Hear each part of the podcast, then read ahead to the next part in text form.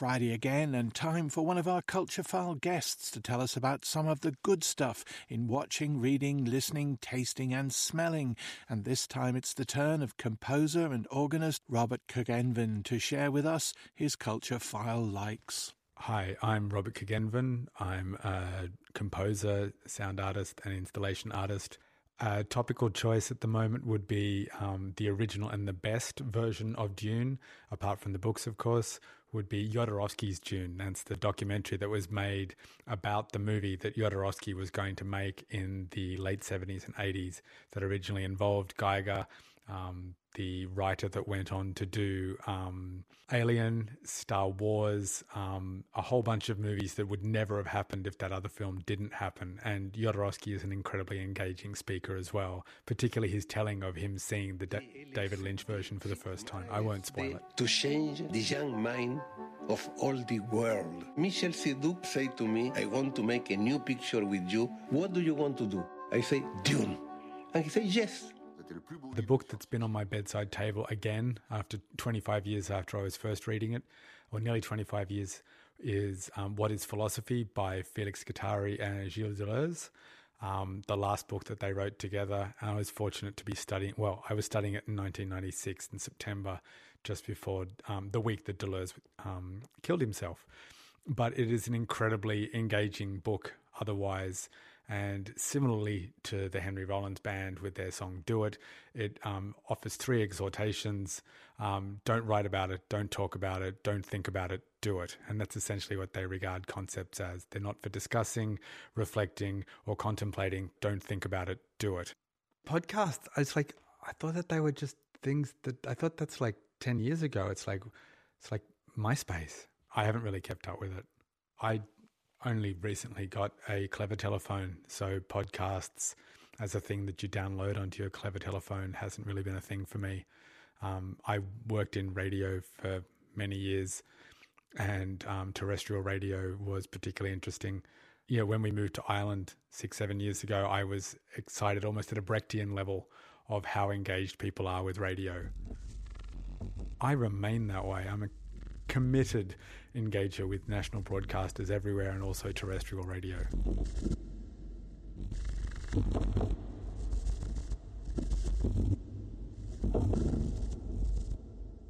I am currently on an island um, off the northwest coast of Norway, and the it's a 13 kilometer drive on a dirt road into town. There's nothing really between here and there, and um, it's quite a rickety road. And the only album that really seems appropriate to listen to is Eric Holmes' Andøya, which was recorded on the next island over. We went over to the other side of this peninsula today and saw Andøya, and it looks amazing.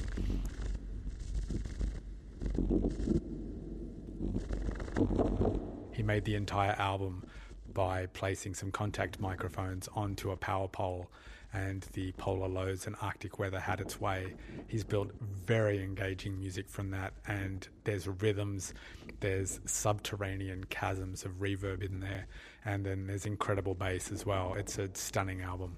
I met Eric at a festival in Poland where we took some tiles out of the ceiling using this Function One sound system.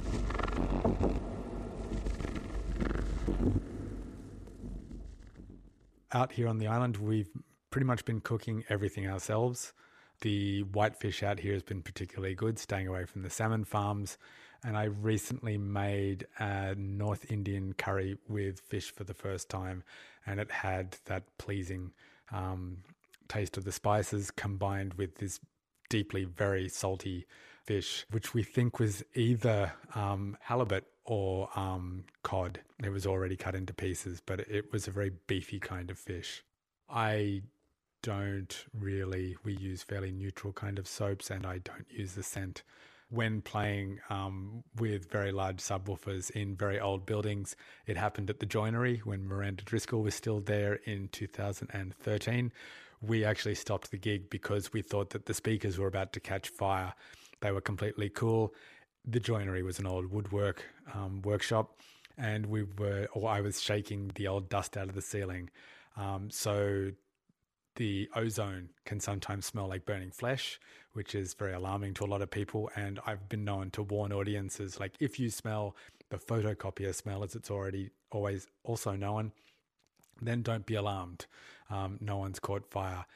I did hit a new kind of ozone smell, which is similar to the ozone smell of um, pools that aren't salt water or aren't chlorine. And it was a completely new kind of ozone. But yeah, when the frequencies are low enough, it can sometimes shake all the old dust out of the ceiling, and then there's a smell that goes with it.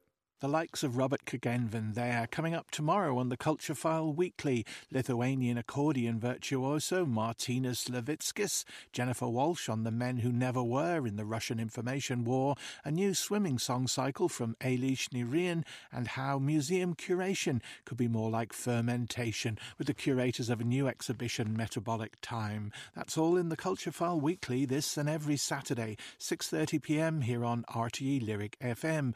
Although if you subscribe subscribe to the podcast, you can hear all that straight away. Details on the Culture File weekly page on the Lyric site.